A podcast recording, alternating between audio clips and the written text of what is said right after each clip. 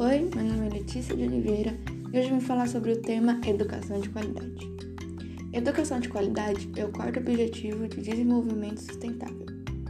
A educação tem poder para erradicar a pobreza, transformar vidas e promover avanços em todos os objetivos de desenvolvimento sustentável.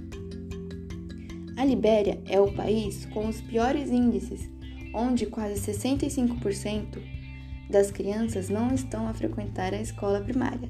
Na sequência, vem o Sudão do Sul, onde a taxa chega a 59%, no país mais novo do mundo.